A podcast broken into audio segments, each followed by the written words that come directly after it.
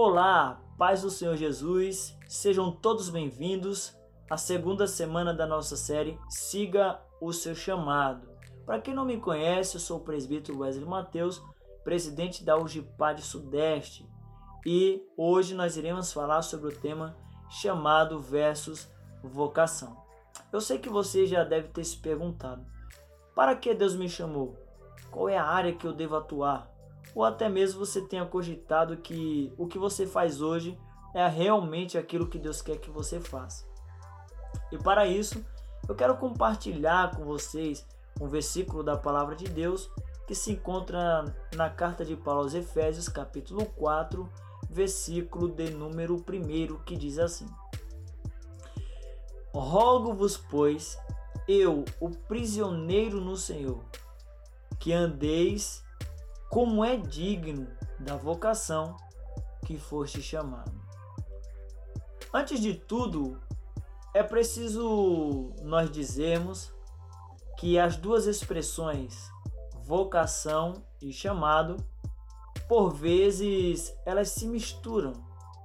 É tanto que a palavra vocação ela se origina no verbo latino vocare e significa chamar ou chamamento. Assim, o significado delas são tão próximo que em alguns momentos elas se interligam. Entretanto, vamos separar aqui as duas palavras para facilitar a nossa compreensão e também a aplicação da palavra de hoje.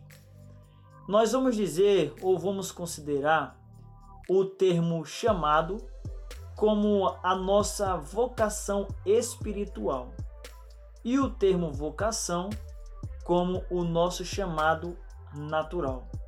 Complicou? Eu vou tentar descomplicar melhor mais à frente.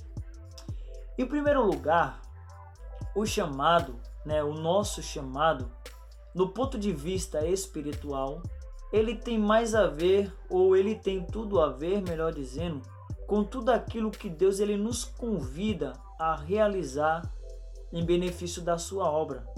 Tem a ver com o trabalho que nós exercemos na igreja.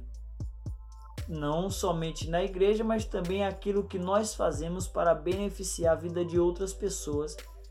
As condições que Deus nos dá, os talentos, os dons que Deus nos concede através do seu Espírito Santo. Isso é o chamado, é a vocação espiritual, é a capacitação que Deus nos capacita através do seu Espírito para trabalharmos na sua obra. Agora, quando nós olhamos o outro lado, o segundo ponto que é a expressão vocação, a vocação ela tem algo mais a ver com aquilo que nós somos aquilo que nós gostamos de fazer, né? Os nossos talentos, as nossas habilidades inatas, sabe aquele dom que você já nasceu com ele, aquela habilidade de fazer um algo que você faz sem muito esforço, que com muita facilidade você faz e melhor, você faz muito bem. E este algo te traz prazer, te traz alegria, te traz felicidade, né? Porque é um algo que você faz com muita facilidade. Mas nós como jovens cristãos, nós devemos compreender que nem sempre a obra de Deus, ela se baseia naquilo que nós gostamos de fazer. Nem sempre a área que nós atuamos é realmente a área que Deus quer que a gente trabalhe para o seu reino. Tem pessoas que gostam de tocar instrumentos, e ele se limita e não dá mais espaço e não procura saber se Deus requer mais da sua vida. Como também tem pessoas que cantam, pessoas que também só pregam e entre outras funções, né, ou áreas que nós atuamos na igreja que nós nos limitamos. Mas o propósito de hoje é te fazer refletir que nem sempre é aquilo que nós gostamos de fazer nem sempre aquilo que nós fazemos muito bem, que nós temos essa habilidade de fazer, é realmente aquilo que Deus quer que nós façamos. Às vezes, os caminhos que Deus quer que nós trilhamos ou percorremos é um caminho um pouco mais diferente, mas que no final vai ser tudo para a honra e glória do Senhor. E no final, muitas pessoas serão beneficiadas, como também a obra do Senhor também será. Então, reflita sobre isso. Será que a área que você está atuando é realmente a área que Deus quer que você atue? Será que isso que você tanto gosta de fazer é somente isso que Deus requer que você faça? Não, pois a Bíblia diz lá na carta de Paulo aos Coríntios que aquilo que o olho não viu, aquilo que o ouvido não ouviu e aquilo que não desceu no, ao coração do homem ou subiu na sua mente é o que Deus tem preparado para os que o amam. Deus tem um plano enorme, um plano extraordinário para realizar na sua vida e também através da sua vida.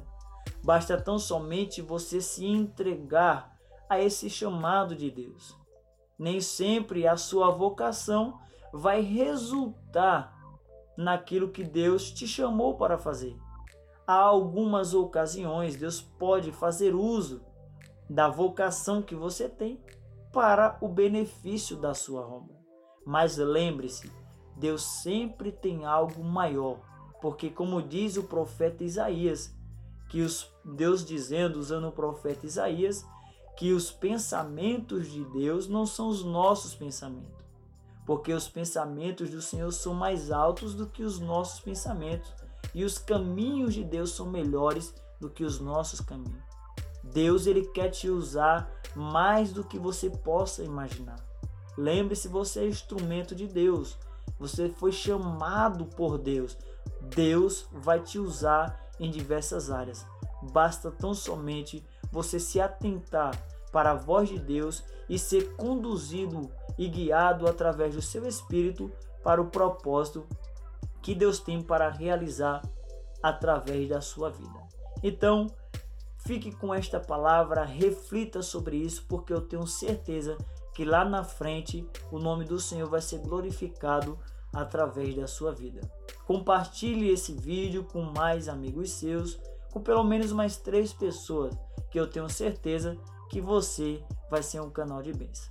Deus abençoe, curta as nossas páginas oficiais do Facebook, Instagram e também o nosso canal do YouTube porque eu tenho certeza que você fazendo isso irá abençoar a nossa vida para que outras vidas também sejam alcançadas. Deus abençoe e fique com Deus e até breve.